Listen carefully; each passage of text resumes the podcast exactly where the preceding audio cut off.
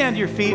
We've been in this series called Bold, and we know that God has called us to bold things. How many believe that God has some big things for you in 2019? So we're going to read a verse together, but will you do this with me? We have our church family joining us today in Fresno, Dallas, Texas, Utah, Colorado, Michigan, North Carolina, Oregon, Arizona, San Francisco, Kansas. Come on, put your hands together and welcome some of our church family. Isn't that great? Wow. That campus is just growing. Our online campus is just growing more and more. We're seeing more and more join us, so we're glad you're with us. Our theme verse is found in the book of Proverbs, chapter 28, verse 1. And I want us to read it all together loudly. Those of you joining us online, will you do the same? Here we go. The godly are as bold as lions. I'm going to tell you something. Godly people are bold. And I believe God's called you, He's called me, to bold things. Pray bold prayers, to have bold vision. So we close your eyes together. Holy Spirit, we welcome you today. We know you're here. And Lord, as your scripture teaches us in the book of Acts, that the early church, one of the prayers they prayed was, God, give us boldness. And the Bible says that the Holy Spirit came and filled the room where they're in, and they began to speak boldly. So fill us and make us bold. Let us be godly. Let us be bold as lions. And Lord, bless the Rams. In Jesus' name, amen. Come on, everybody be seated. Sounds like we got some Rams fans in the house. Although I did see someone with a jersey for the Saints, so pray for them. Pray for them, all right. As the game comes, I don't know when it starts today, but I've got it set to record, so if it's going or it's going later, just don't tell me what's going on. I'm gonna watch when I get home, all right. You know, we're in this series called Bold, and what we've learned is that God has called us to pray bold prayers. We learned that Nehemiah was a bold guy. In fact, we've been going through the book of Nehemiah, learning principles about boldness. And we learned that he was a bold guy because he was the cupbearer for the king, which meant that he drank from the cup of the king, could be poisoned. So he literally laid his life on the line every time that they had a meal in the palace. He was a bold guy, and he had a bold prayer, and his bold prayer, vision, was this, that God would rebuild the walls of Jerusalem. Jerusalem was the home of his ancestors. It was God's people, and God's people had come home from captivity, but they weren't living and thriving. They were surviving because they had come back to where they were called to be, but the walls were still broken down, so the enemy had access to them. So he began to pray some bold prayers, and that was that the king would give him the money, the resources, the authority to go back there, to leave, travel 1,000 miles, and rebuild the walls of the city. And God answered that bold prayer. But not only did he have a bold prayer, he had a bold vision. This was a big deal. This was a big thing to see happen. And what we learned is that we need to pray bold prayers that care about what God cares about. We need to pray bold prayers that believe in a big God. We need to pray bold prayers that are persistent. Last week we learned that when he got to Jerusalem and started to do the work of God, opposition came. And we learned that bold prayers require spiritual battle. You and I are in a battle. And we have to fight for the promises of God. We have to believe for the promises of God. And so what I want to do, I believe that God has called us to bold things. As a church, that's our theme verse, and that is that God can do exceedingly abundantly above what you even ask, dream, or imagine. God wants to do big things.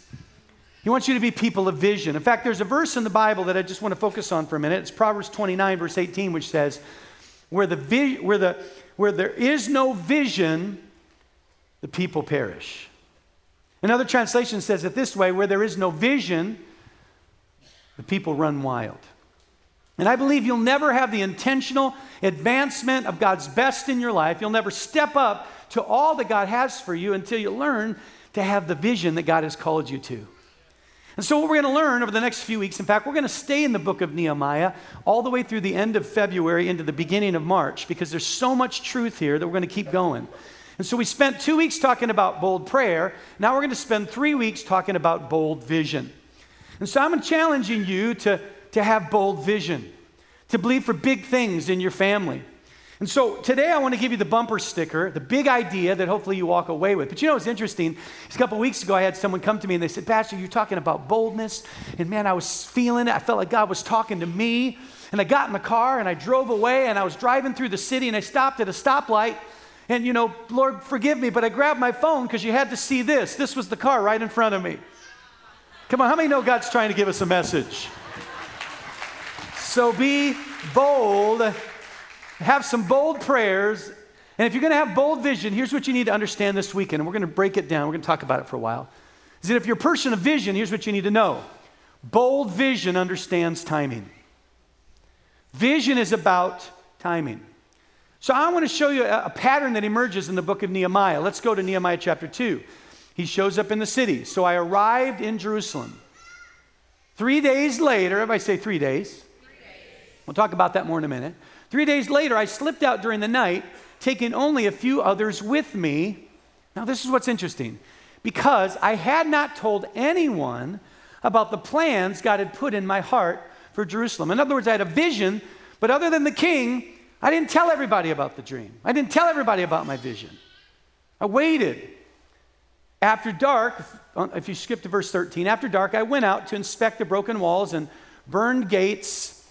And I'll tell you, in a couple weeks, we're going to really talk about the gates and the walls and how they represent us and how that there's some truth there to help us build things. Because how many know sometimes we can get saved and come back to faith. We can be the house of God because they rebuilt the temple where God's presence was. But we can still have areas of our life that are broken down and the enemy has access to them. Now, God wants to build those things up. And so we'll talk about that in a few weeks as it relates to vision. So he doesn't tell people about the vision in his heart. The city officials did not know I had been out there or what I was doing, for, once again, I had not said anything to anyone about my plans. I had not yet spoken to the Jewish leaders, the priests, the nobles, the officials, or anyone else in the administration.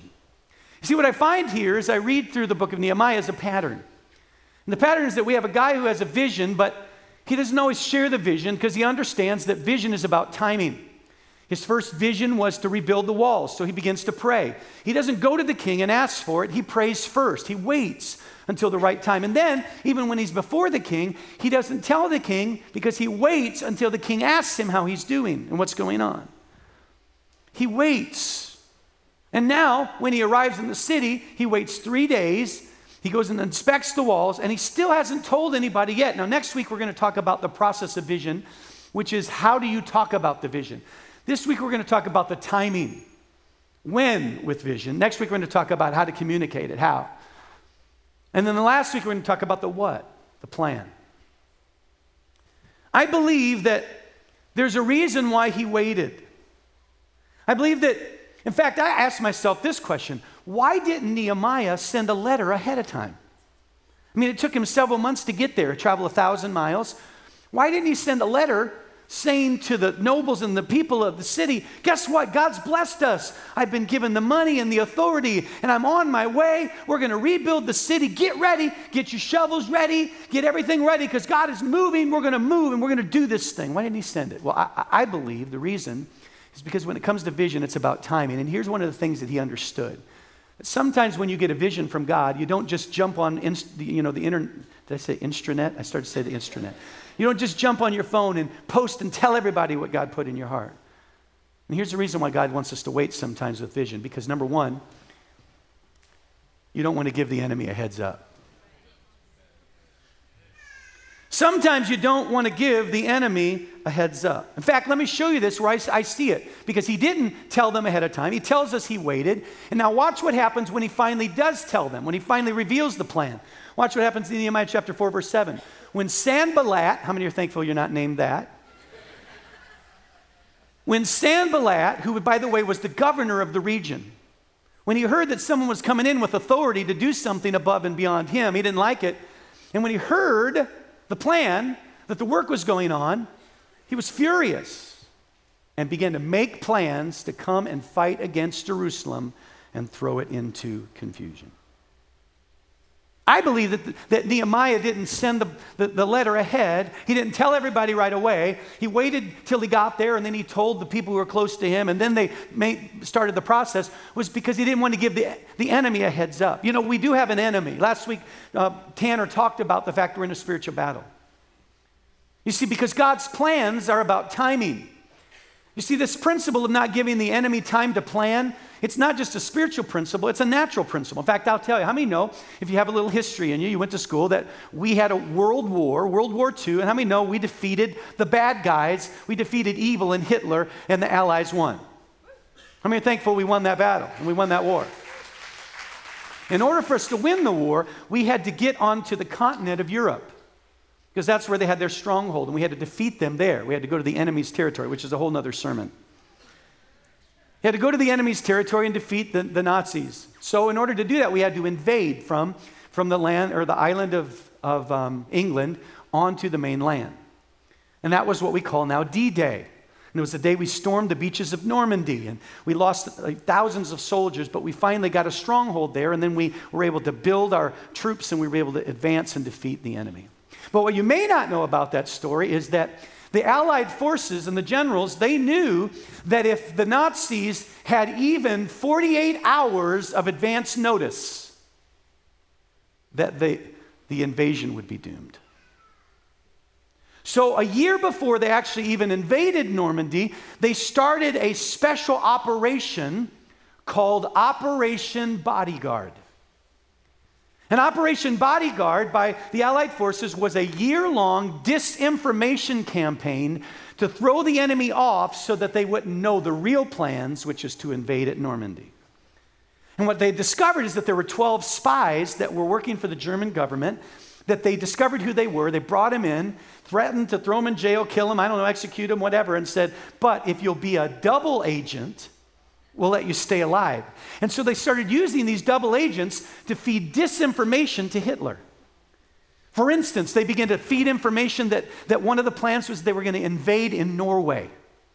And so they began hearing this, supposedly that the Allied forces were going to go to Norway. They began doing false radio chatter and talking about like snow equipment and things that were needed in cold temperatures. And so much that Hitler, 3 days before the invasion of Normandy, Hitler sent a whole division of soldiers to Norway, thus splitting up his forces.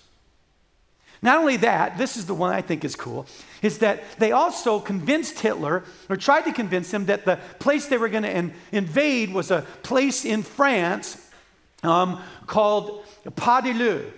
And Pas-de-Calais was a city that was the closest location and distance on the English Channel between England and France. So it was the most logical place to invade. So what the Allies did, the forces did, is they began to send false information saying that we're going to invade at Pas-de-Calais. And so across from Pas-de-Calais, the place where they would come from in England, they began literally building up military, are having this massive fake military buildup. And what they began doing is suddenly, as the flights would go over England and they would take pictures. And it wasn't like today where you can see, really close. It was grainy pictures. They began putting on the fields, airfields, and in the bases, they began having blow-up tanks and fake planes all over the place, so that they would think that this is where they were building up the military. They even did things like they put in the paper false invitations to weddings that were happening supposedly between American troops and English women. In other words, there were so many American troops that were there that now they were marrying all the women there in England. They even hired an Australian actor who looked like, physically and facial features, like one of the generals of England, General Montgomery. And he came, they hired him, and he learned the mannerisms of the general, and they began to send him out to different places that would be strategic places for an invasion and have him scout and meet with people so that they could report back that they must be going to be invading in Pas-de-Calais.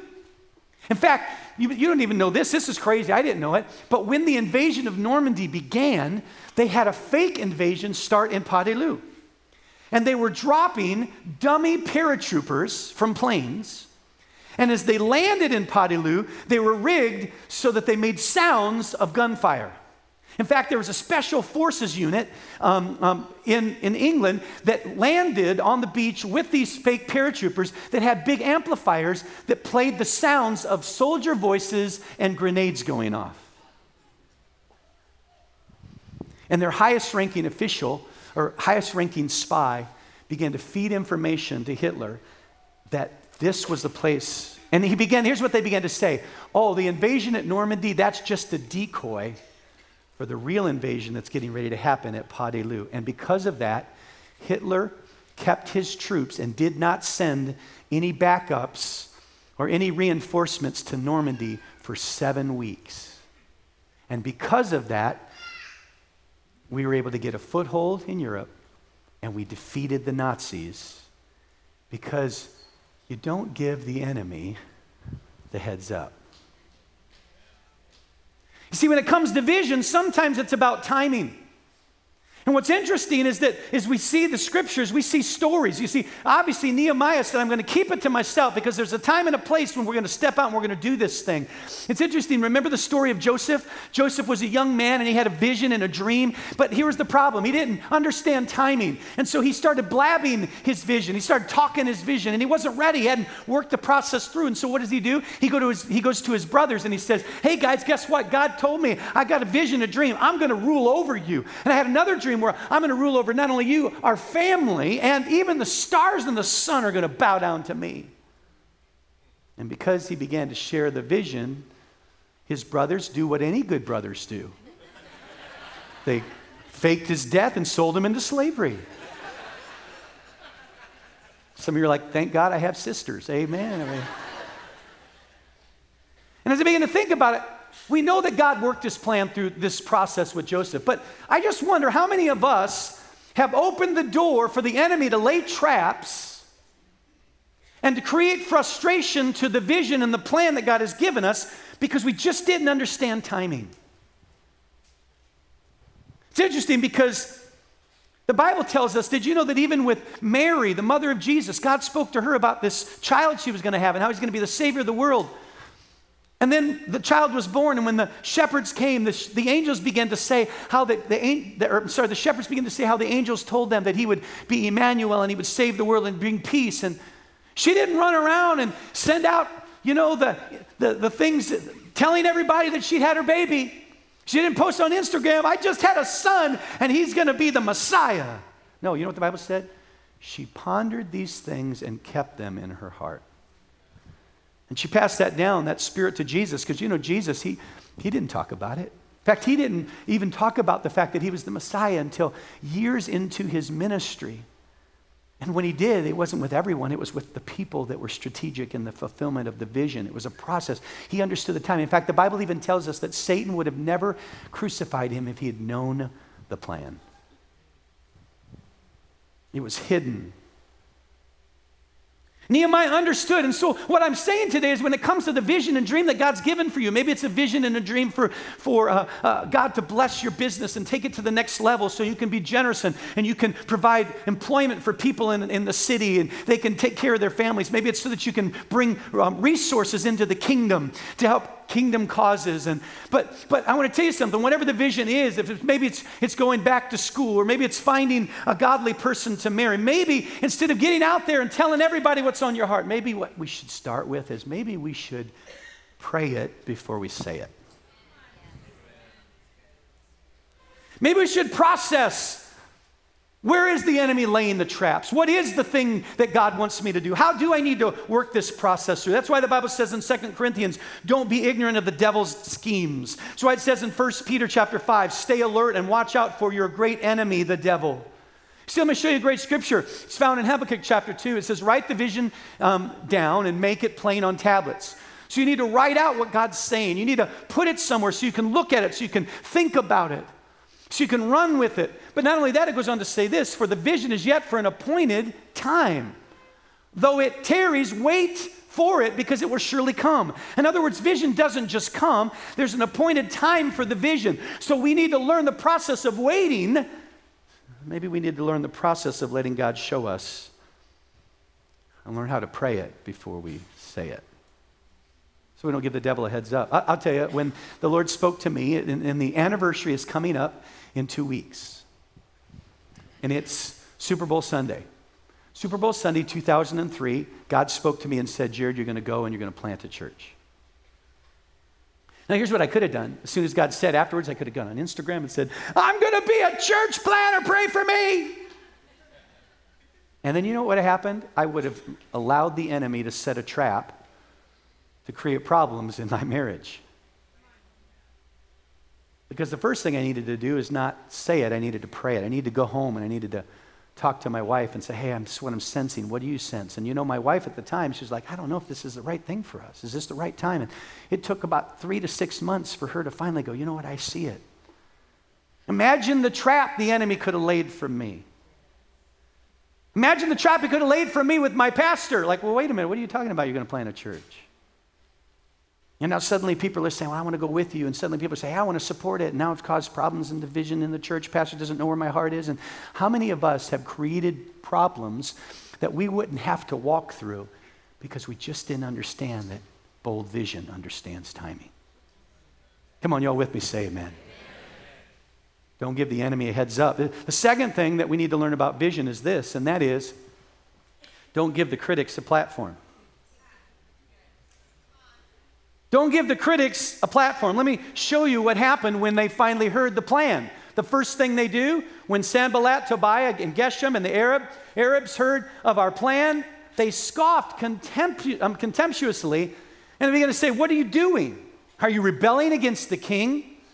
They asked, and I replied, Nehemiah says, the God of heaven will help us succeed. We, his servants, will start building this wall, but you have no share, legal right, or historic claim in Jerusalem. Here's basically what he said. Listen, God's given us a plan, and no matter what you say, you have no voice, you have no platform, you have no influence in the dream that God has given me. I'm not giving space to that. I'm not making room for that. I'm not giving you a platform, because here's the thing. Our words speak life or death, and there are always people that are out there that are ready and willing to destroy your dream. Let me know that there will always be a Debbie Downer. There'll always be a Debbie Downer in your life. Maybe God speaks to your heart and you're like, you know, this year we're going to really turn our finances around. We're going to get out of debt. And then suddenly they're like, what? Dude, you live in Southern California. This is one of the most expensive places in the world to live. Taxes in California are outrageous. Did you know right now, our state, can I just get on the soapbox for a minute? Our leadership that I don't know who elected, they tax us for everything. Did you know right now, not only have they started this tax for our gas, 60 cents on every dollar, they're now contemplating new ways to tax us, and they're going to try to pass a bill to tax every text that you send. Yep.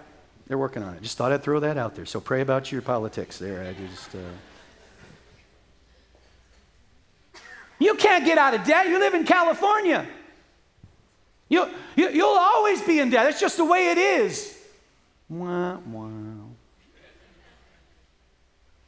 You know what? God spoke to me. I believe this is a year I'm going to find a godly spouse. I've been praying. I believe. Dude, you realize the culture we live in today? Have you been on eHarmony? There's nobody godly out there. There's nobody that loves Jesus. You're not going to do that. You're going to have to stay single till Jesus comes. Isn't that wah, wah? I'm telling you, there are always critics. But can I tell you? No one ever built a monument for a critic. Only for the people that they criticized. And what I love about this passage is that not only does vision understand the timing of God, vision understands that you don't give access to the voices in your life. I said it, the word teaches us that our words can speak life or death. So my question is, when it comes to the vision, and as you begin to share the vision, who are you sharing it with? Are they people that can speak life into God's vision for your life, or are they people who speak death? Who is speaking? Who has a platform in your life? Vision understands timing. Don't give the devil a heads up. Don't give the critic a platform. That's what Tobiah says. You have no claim. The Lord will help us succeed. Come on, just say this with me. Say, devil, you have no claim in the vision God has for me. The Lord will help me succeed. Here's the last thought. When it comes to this idea of understanding timing, and it's simply this, very simply, pay attention to God's timetable. Pay attention to God's timetable. It's interesting, because we read a moment ago, I'm not going to bring the verse back up, but it says that I arrived in Jerusalem, and then 3 days later, 3 days later, and he begins to say, I hadn't told anyone, but he goes and he looks at the gates that have been broken down and the walls. He goes and visits these wells. And we're going to talk about all these gates and wells in a few weeks. Then he begins to communicate the vision. And next week, I'm going to talk about how do you share vision? How do you speak vision? Because we see how he did it and how God blessed it and how it was bold. But it was interesting to me because I asked myself the question, God, why was it 3 days? When I read things in the Bible, I don't believe that they're by accident. I don't believe that it's just an allegory of things. I think that there's literal principles that God is trying to teach us. And what I discovered, and there's a theology out there called biblical numerology. And I think you can take things to maybe too far. But what this biblical numerology basically teaches is that numbers have significance in the Bible. And they mean something. And if you'll notice through the Bible, there's certain numbers that keep reappearing. One of them is 40. For instance, when he left, right, because he was running, because he'd killed someone, and the Bible says he went into the wilderness for 40 years, and then God spoke to him and said, go back and tell Pharaoh to let my people go. We know that the children of Israel, when they came out of Egypt, they came to the promised land, but because of their disobedience and lack of faith, God sent them back out into the wilderness for 40 years, and at the end of 40 years, they came in and they conquered the promised land. Jesus, before he started his ministry, he went into the wilderness for 40 days and 40 nights. Elijah, when God fed him with the first angel food cake in the history of the world, the angel made him some bread. He got up, and that was such good angel food cake, he ran for 40 days. So a lot of people believe theologically that this number 40 has meaning, and the meaning is that it represents the season of testing and preparation. You see, Moses had to go 40 years in the wilderness to learn how to shepherd because he was getting ready to shepherd the people Israel. The children of Israel had to go 40 years because they had to be tested in their faith, and they had to raise up another generation that had faith. Jesus went into the wilderness to be tested so that he could step into his ministry. So numbers have meaning. Another one is 7. 7 is the number of completion. Why? Because after 7 days walking around the walls of Jericho, the walls came tumbling down. God created the world in 6 days. He rested the 7th day, and the world was completed. Completion. I believe that there's the timing of God. I believe that God has a timetable, that he has a plan. In fact, let me show you a really cool scripture in Ecclesiastes. The Bible says in Ecclesiastes that there are seasons for every season, right? It's a season to die, a season to live, a season to plant, a season to reap. And then he goes on and says this, and the wise heart will know the proper time and procedure, for there is a proper time and procedure for, what's the next 2 words? Every matter. So when it comes to your vision and dream that God's placed in your heart, there's a proper timing, and there's a proper way and procedure that's going to take place. So Bold Vision understands, and we're going to talk about the procedure in a few weeks. But the point I want to make is that we need to understand God's timing. And I believe God's timetable, I'm going to tell you my feeling regarding the 3rd day. Because I asked myself, God, why 3 days? Now, logically, it makes sense that he had to get there. He had to get settled in his new house. He had to meet the people that were in the city. He had to do certain things. He had to get the utilities turned on. I don't know. He had to do all that stuff. And it makes sense logically. But when I asked myself the question, God, why the number 3? This is what God said to me. Now, this is not theologically, you can prove it, but I believe the principle is true. It's interesting because the word 3 is found throughout the Bible. And the number 3, it's used in different situations. And so what I'm going to do is I'm going to focus on Jesus. Because in Jesus' life, the number 3 appears a few times. The first time, it's interesting, there may be more, but the first time that I was made aware when I was studying this week was that the first miracle Jesus ever did was on the 3rd day. The Bible says on the 3rd day of the wedding, his mom called him and said, turn the water into wine. His very first miracle was on the 3rd day. As he began a new phase, a new season, because he hadn't done his ministry yet. It's interesting because as you look at the number 3, we know that Jesus had 12 disciples, but he had the 3, the ones who were close to him. And what's interesting is that now he goes to the cross and he dies, and they put him in a grave for how many days? And if God has a proper time and a proper procedure, my question then went to this: God, why did he need 3 days in the tomb? Why not just one? Why not two? It's interesting because a lot of times when you look at biblical numerology, the number three, they say that it represents perfection. And here's why. Because you have God the Father, God the Son, and God the Holy Spirit. You have three in one. You have perfection. It's interesting, but here's what I find interesting is now that Jesus, at the third day, he rolls the stone away and he comes out alive. He does as his new phase, because we know that he basically tells everyone that they need to do what they're called to do, which is go back to Jerusalem, wait for the promise. And then he ascends into heaven, and now he sits at the right hand of the Father, his new phase of ministry, interceding for you and I. So he begins his ministry with a miracle, and he begins his new ministry with a miracle. What happened in the 3 days? Well, the reason it was 3 days is for a few reasons, I believe, because God knew that he had stuff to do during those 3 days.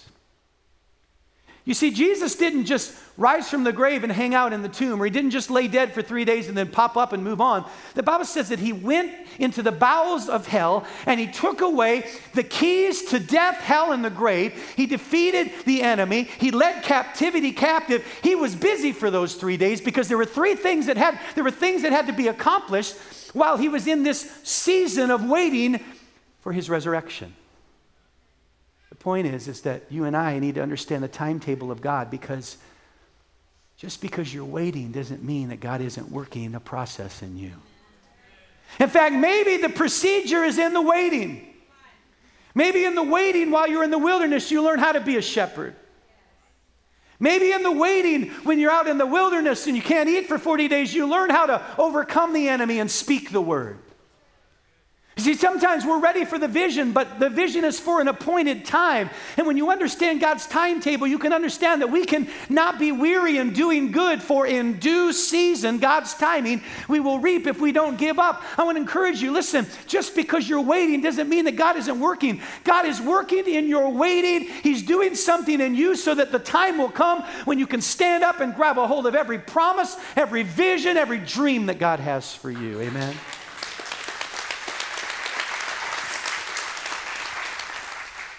I don't understand it all, but God had a timetable. And there were things that needed to be fulfilled, things that need to be accomplished. And here's what's cool. He begins his ministry on the third day. He begins his new ministry on the third day. And that day just happened to be, and this is just a little cool thing the Lord showed me last night when I was meditating. It ended up being the first day of the week. You see, God's people, until that time, they celebrated, they worshiped, they thought about God on another day, on the Sabbath.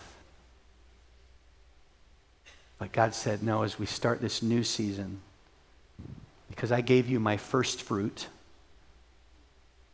my son, I want you now to celebrate and give your first fruit, your first day of your week. How many know that God has a timetable?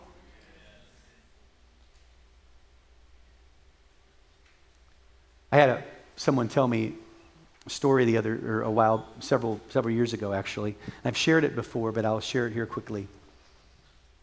Did I just whistle when I said quickly? Did you hear that? It's like, anyway, just throwing that out there. We'll watch on video later. Have you ever said a word and you whistled? It's like, I just whistled right now. It's pretty awesome. It was really quiet, but it was a whistle. Whistle while you work. That's what I'm doing. Anyway, okay, sorry.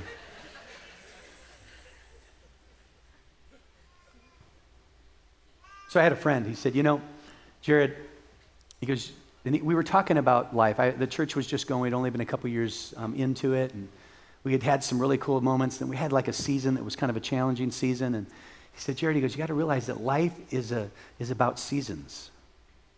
He said, there's seasons. And he goes, here's the thing, when it's winter, you can't harvest. You got to understand your season. He said, you got to understand God's timing. He said, you know, my kids, they went through a phase where they loved kites.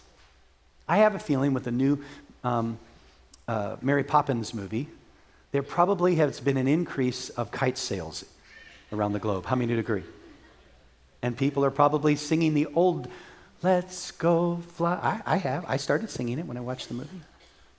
He said they were into kites. They loved kites. And so here's what they do is they come to me on my day off and they'd say, "Hey, Dad, let's go outside and let's fly a kite." And then I would begin to negotiate. Well, how many know parents? You know what I'm talking about. Because I know that the wind is not blowing. So what that means is we're going to go outside and I'm going to grab the string and they're going to hold the kite and I'm going to take off running as fast as I can down the street and the kite's going to get like 3 feet off the ground, go like this and crash and then break and then I'm going to have to buy a new one.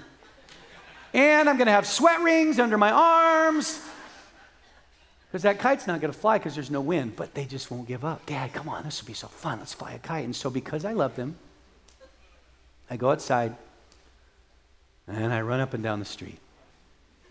We scratch cars, we break kites, and we have fun, but the kite never flies because there's no wind. But every once in a while, they'll ask me to go out and fly the kite on a windy day.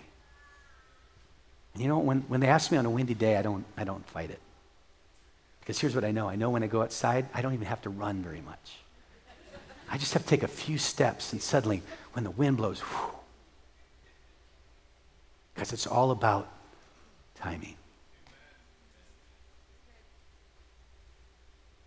There's another story I'll give you as we bring this to a close, and the worship team can come out. You know, God created the animals of the earth, and one of the animals he created, one of the fowls of the air, one of the birds that are out there is called the hummingbird.